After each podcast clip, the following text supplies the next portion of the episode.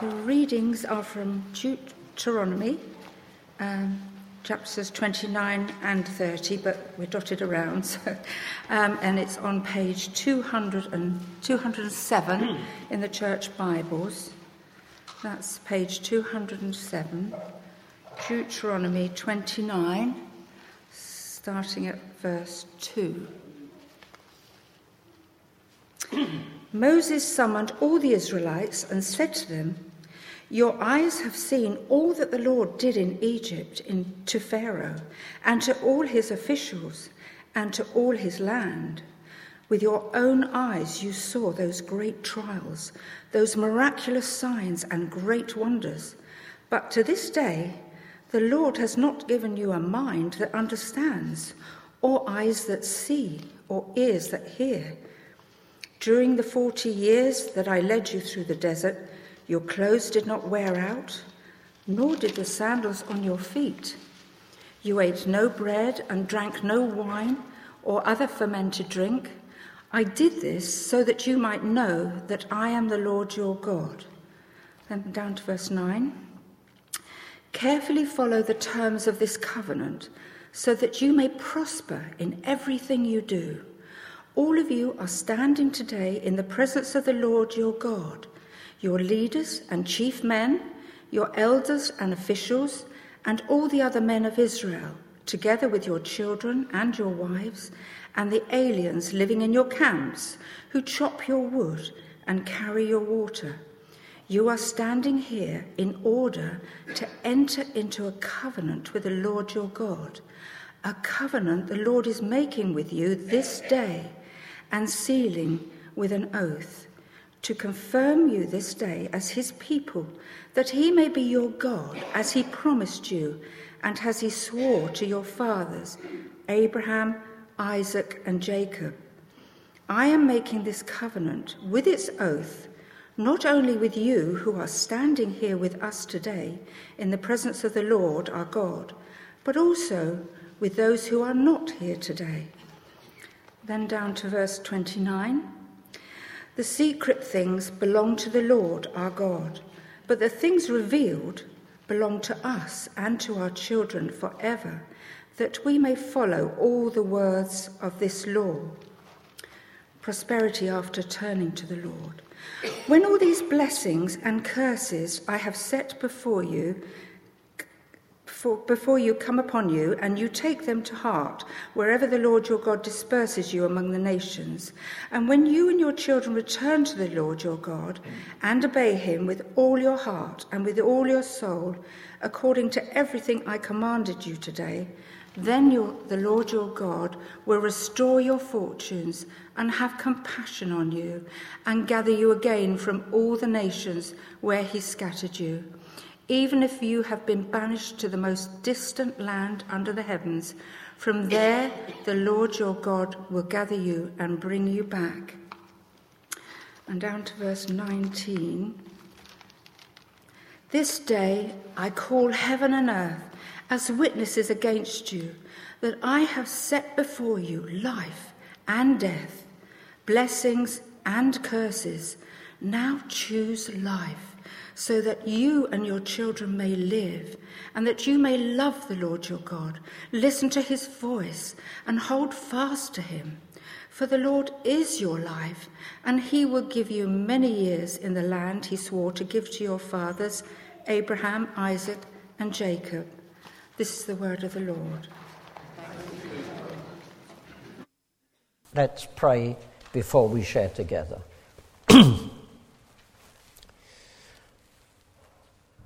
Almighty God, we do indeed rejoice in the knowledge that you keep your promises and that you're faithful. And we know that so often we don't keep our promises and we're not faithful to you or to each other. So we pray that you'll speak to us as we look at these two chapters, these words of Moses and beyond what he says.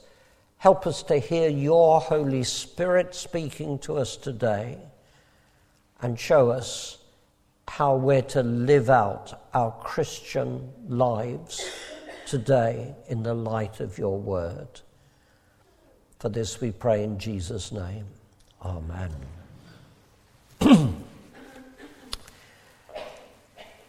We're looking at Deuteronomy chapters 29 and 30 and realizing perhaps that they're as challenging or even perhaps disturbing every bit as much as anything we've heard so far in our talks in this part of the Old Testament. So, by way of encouragement, because it can be daunting looking at the text of the Old Testament, let, let me remind us that um, yes, we do face challenges today as Christians living in what's often described as a post Christian society in this part of Western Europe. Uh, but Christians have faced challenges in other places and in other ages and discovered that God is trustworthy and has given us all that we need in order to live as his people. So let me say that by, by way of encouragement. And um, the special prayer for today, uh, which is an ancient prayer in the old prayer book, um, slightly rewritten in modern language, includes these words Blessed Lord, who caused all Holy Scripture to be written for our learning Help us to hear them, read, mark, learn, and inwardly digest them. And that dates back a few hundred years, and some of you, like me, may have heard it said time and time again in Sunday services. Blessed Lord, you've caused all Holy Scripture to be written for our learning and that includes the Old Testament, and it includes the book of Deuteronomy. So help us to hear these words, to read, mark, learn, and I like this phrase, inwardly digest them. And as you hear those words, maybe you think of a New Testament verse in the letter of James, which say much the same sort of thing and uh, would be the background for the prayer I'm mentioning. James chapter 1, verse 22, and I quote him Do not merely listen to the word and so deceive yourselves, do what it says. And I think that's a helpful way in to the magnificent verse we've got at the end of Deuteronomy chapter 29. And if you've got your Bibles open, you may like to look at that. If you don't remember anything else from what we shared this morning, remember verse 29 of Deuteronomy chapter 29. This is what it says. The secret things belong to the Lord our God, but the things revealed belong to us and to our children. And they belong to us and our children forever, that we may follow all the words of this law. Now, I'm pretty sure that you'll have noticed by this point in our studies in Deuteronomy that it's a pretty repetitive kind of book. Moses tends to say the same things again and again and again. And um, with our modern way of thinking, we might be tempted to say, well, he could have said it all much more briefly and got it over with all at once. But that, of course, isn't the way things worked in those days. Repetition was a vital part of the learning process the Jews of old went through. And, and it's no bad thing for us. And chapter 29, verse 2, um, is the beginning of what's often referred to as the third speech that Moses made to the Hebrew people. And in its repetitiveness, it's a good summary of everything that's gone before. There's, if you like, a predictability about it, which is meant as a clear reminder to those Hebrews listening to Moses that God has told them all that they need to know in order to live as his unique and special people in the promised land. They haven't quite got it yet. And um, in the earlier part of chapter 29, um, rather graciously, but always with reference to the fact that God has the final word. Uh, in verse 4, Moses says, To this day the Lord has not given you a mind that understands, or eyes that see, or ears that hear. And he gently reminds them that they should have got into the promised land in 12 days but in fact it took them 40 years. And they dragged their feet big time because they were fearful. And they didn't trust, as they should have done, the trustworthiness of God.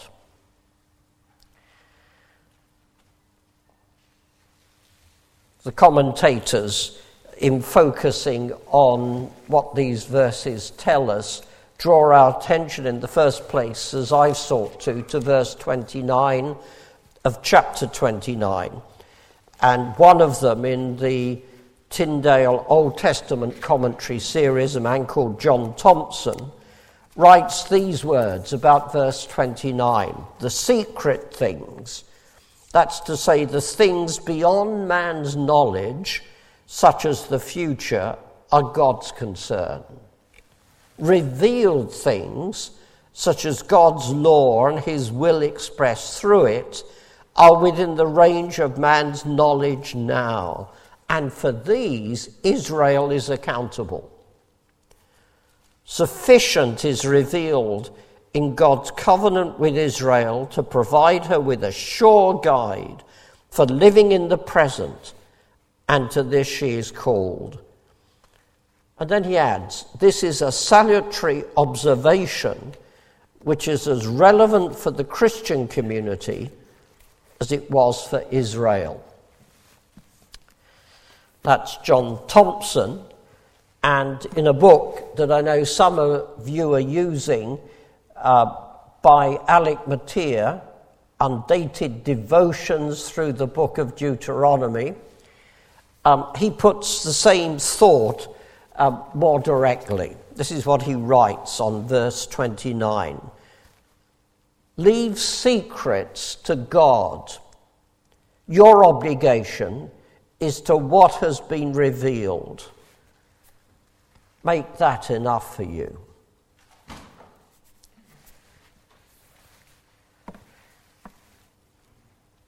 But let me flag up uh, what's behind that verse? Let me flesh it out a bit. And there are at least two things in the opening part of chapter 29 that are important. They were for Israel, they are for us today. And the first we have in chapter 29, verses 2, particularly through to verse 6 which begin Your eyes have seen all that the Lord did in Egypt. And what follows is a call to remember, to look back, to take their own history seriously, and to remember what God had done for them.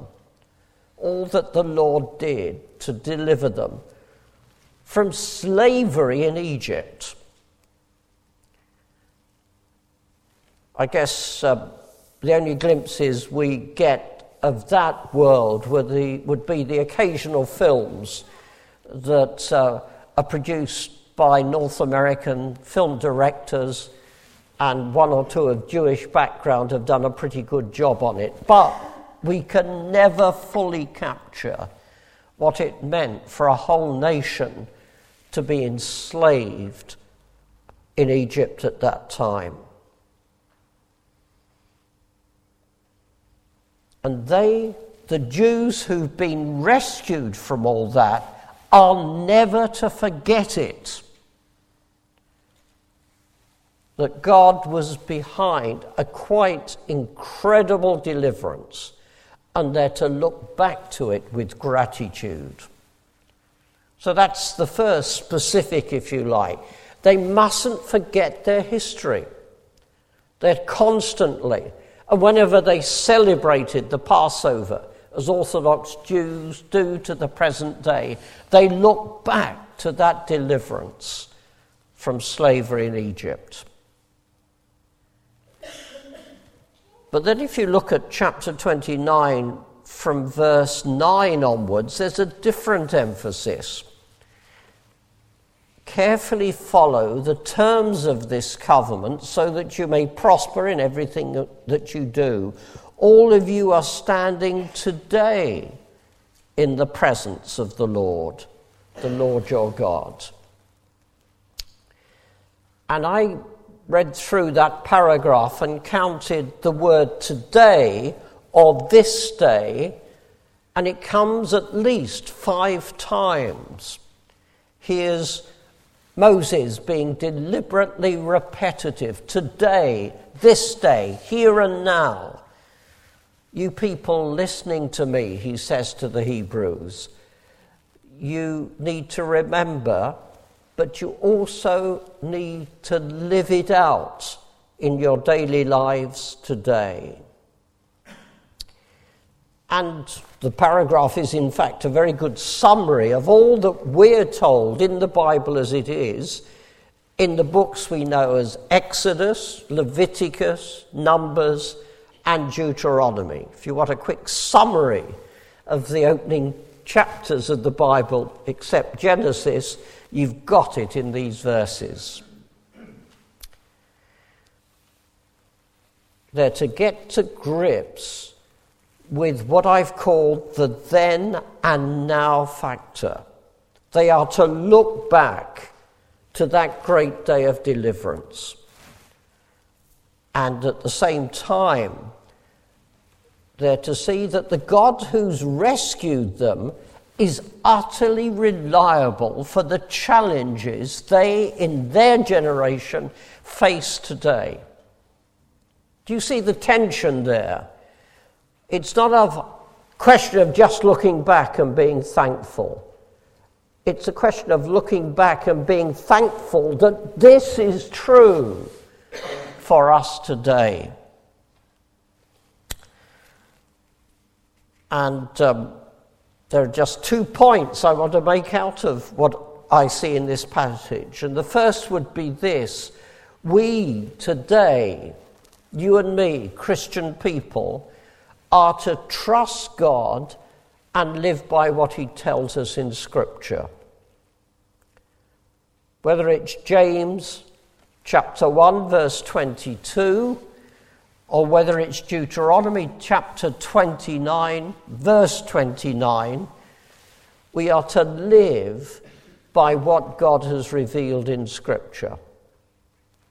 It's enough, it's sufficient to guide us. And the second point, and this is what I'm drawing out of the passage in chapter 29, verses 9 to 15, we're to look back to our great deliverance as Christians, of course, to the cross of Christ. That's why we celebrate the Holy Communion service, the Lord's Supper on a regular basis. We look back to the cross. And we do that because it's precisely what Jesus commanded us to do. But the looking back is only part, if you like, of the exercise. We're to look back to the cross, but we're constantly to remind ourselves also that God, who is sovereign and He's Lord over the whole of history, is utterly reliable to guide us and protect us in the challenges we face in contemporary Britain. And they're very distinct from the challenges that people of my age face when they were teenagers and young people. And can I urge you, if you don't do this, um, make it your habit to find out what your children are thinking and reading and why. And if you're really old, what your grandchildren are thinking and reading and why. And if you're not married, still ask the questions. Get to know people who are living in the contemporary world in ways that we older people are not always aware of. And it will open your eyes. Because you see, if we don't understand well what is going on around us, we won't know how to apply the Christian gospel, the good news, in ways that will make sense. Um, I'd love to develop this theme. I'm, I'm not going to, except to say that um, the book we're studying in the men's reading groups by Melvin Tinker, That Hideous Strength How the West Was Lost, is hugely relevant for us, men or women, older or younger people, in understanding the kind of society that people are living in around us today, and it affects us all, whether we realize it or not. Because you see, the great temptation in any age, in any place, is just to go with the flow. But the scriptures, which are God's word written, are more than adequate to help us to keep our grip on God and His power to keep us faithful. Read, mark, learn, and inwardly digest them. Dare I say it, if your only diet from the Bible is a Sunday sermon, morning or evening, it's not enough.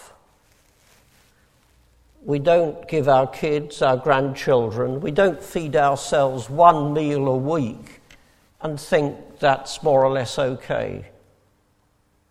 We need to be more diligent than that and more disciplined than that if we're to be able to apply biblical truth, what God has spoken to the kind of world we live in today. And one of the great tragedies of the contemporary church, sadly, especially in the West, is that we've stopped reading our Bibles with the seriousness that's needed to face the challenge that's ours today. What's the significance, for example, of living in Europe, regardless of whether we're pro or against whatever the contemporary political issues may be. What's the point if we don't understand that Europe is a continent in decline? And one of the reasons for it is we're not having enough children. Now, let me perhaps phrase that carefully.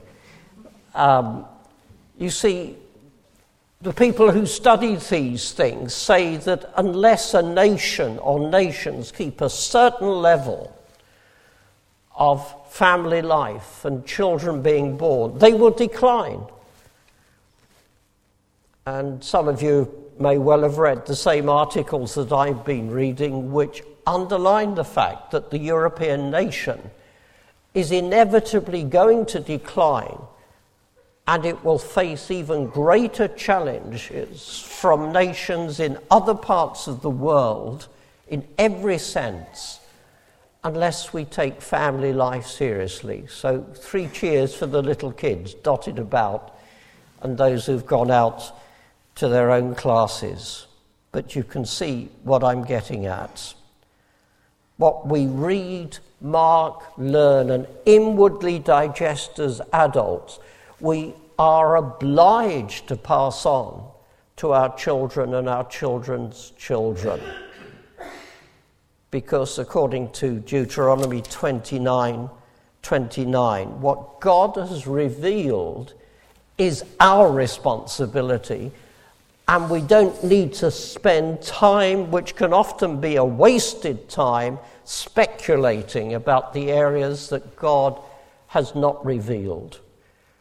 There's enough to go on in Scripture which He's given us.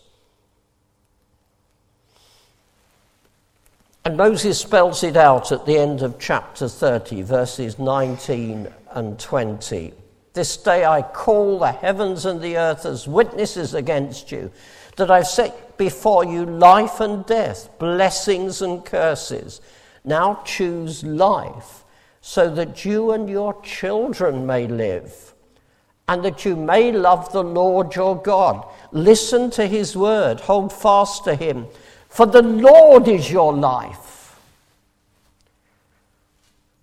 Quite powerful watching what Tim was doing with the kids this morning, um, whether it's horses or cars uh, and all the other things he mentioned.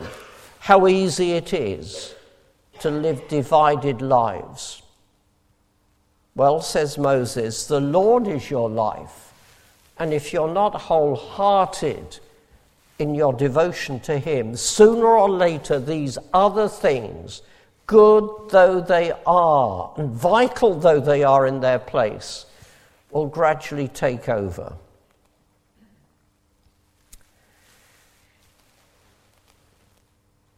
And you can imagine as the Israelites heard Moses saying this yet again, because he's been repeating this message steadily as we've worked our way through Deuteronomy, sort of shrugging their shoulders and saying, But Moses, we've messed up. What if we fail? What if we fail again? What if we find the pressure of an increasingly hostile society around us so great that we simply give up.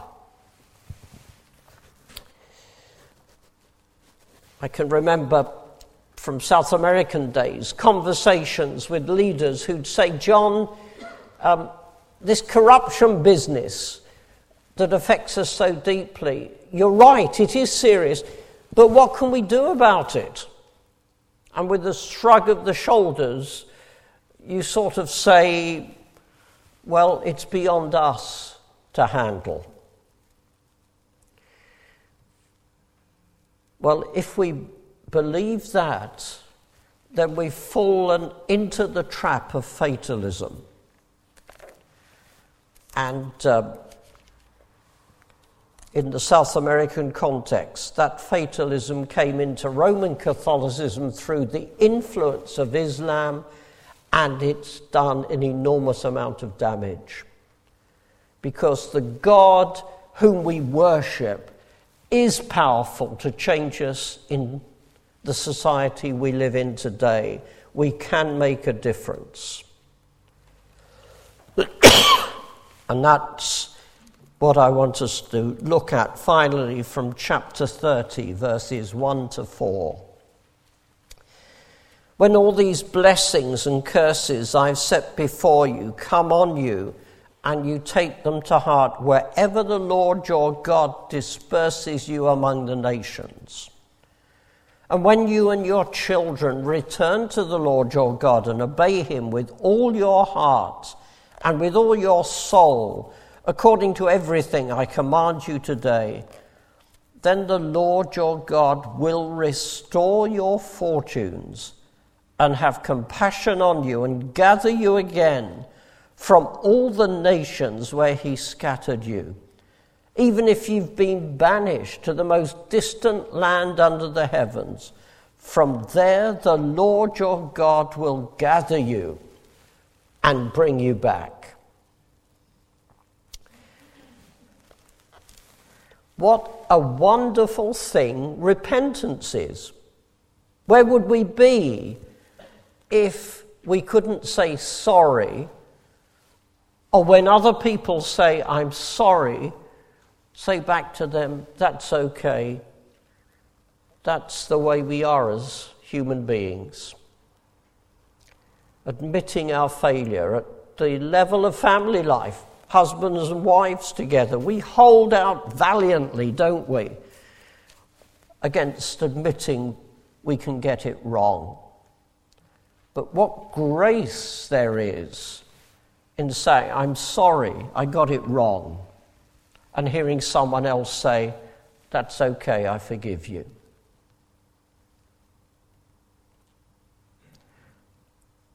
It doesn't, it seemed to me, matter which political affiliation, if any, you have it would do our political classes a great deal of good if they were to learn to say sorry occasionally to one another. I got it wrong. But of course, once our sense of accountability to God is eroded, it becomes even harder to admit to one another we need forgiveness and we need the grace to forgive others. And sadly, in many parts of our Western society, we've got to the stage where there is no credible sense of accountability to God, our Creator and our Saviour. So, no wonder we find it hard So, what Moses is doing here is urging us to listen to God again and to persevere in that. Don't expect suddenly everything to fall into place. Those of you who've had the privilege of bringing up children and still have it know it doesn't work like that. But even at their most rebellious and awkward and difficult, they need to know you stand with them and you stand alongside them. And that there are boundaries that are worth having. Persevering. Walking again, in that old phrase, a bit quaint but very helpful, walking again in the pathways of the Lord. And by the grace of God, we can have done with drifting, with just going with the flow. We can learn to stand firm again. One of the great advocates of this is a North American guy, Os Guinness, who's insistent that we could see a Christian renaissance if we were to learn to walk again in the pathways of the Lord. So let's this day choose life for ourselves and for our children. For God is our life. Let's pray.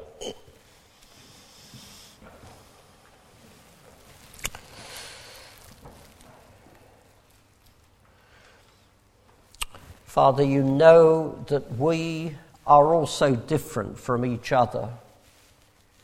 And we thank you for that uniqueness that is uniquely ours as you've created us.